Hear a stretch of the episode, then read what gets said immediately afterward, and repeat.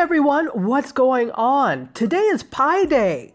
It's also Wednesday, and it's a Mediascope day. So, tonight on Mediascope, we're going to talk a little bit about the history of Pi Day and what's going on and what Pi Day even is. And I'll give you a little hint of it in a Mediascope brief. But in any case, I would love for you to join me live. Now, you know I do these Mediascope briefs on these audio apps. However, we do a full hour of fun and foolishness on live stream. So, the pre show is on Instagram Live, which happens at 5 p.m. Eastern Time. Just go to Doctor underscore Tachi, and you can watch me live there. Then at 6 p.m. Eastern Time, I hop on Periscope and Facebook Live simultaneously, and that's a full hour of fun and foolishness, tech, media, pop culture. It is absolutely amazing, and I'd love to have you join me. So, once again, join me for Mediascope tonight, 5 p.m. is the pre show on Instagram Live. 6 p.m. Eastern Time is the actual show on Periscope and Facebook Live. I hope to see you tonight. Cheers.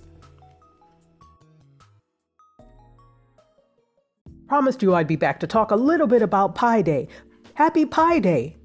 Yes, it is a day when people eat pies, but it is more than that. So, if you know, the Greek letter pi is 3.14159 and a whole bunch of other numbers after that. Arguably the best known irrational number in math or maths if you live in the UK.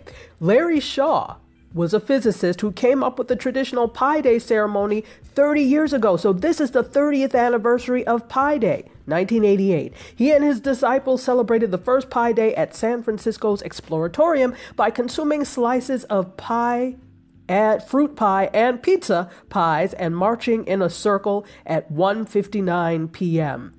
314 159 Anyway, Shaw passed away last year, but the legacy of Pi Day lives on. So, we're going to talk a little bit more about that and show a video about Pi Day. I hope all is well, and I hope to see you tonight on Mediascope. Cheers.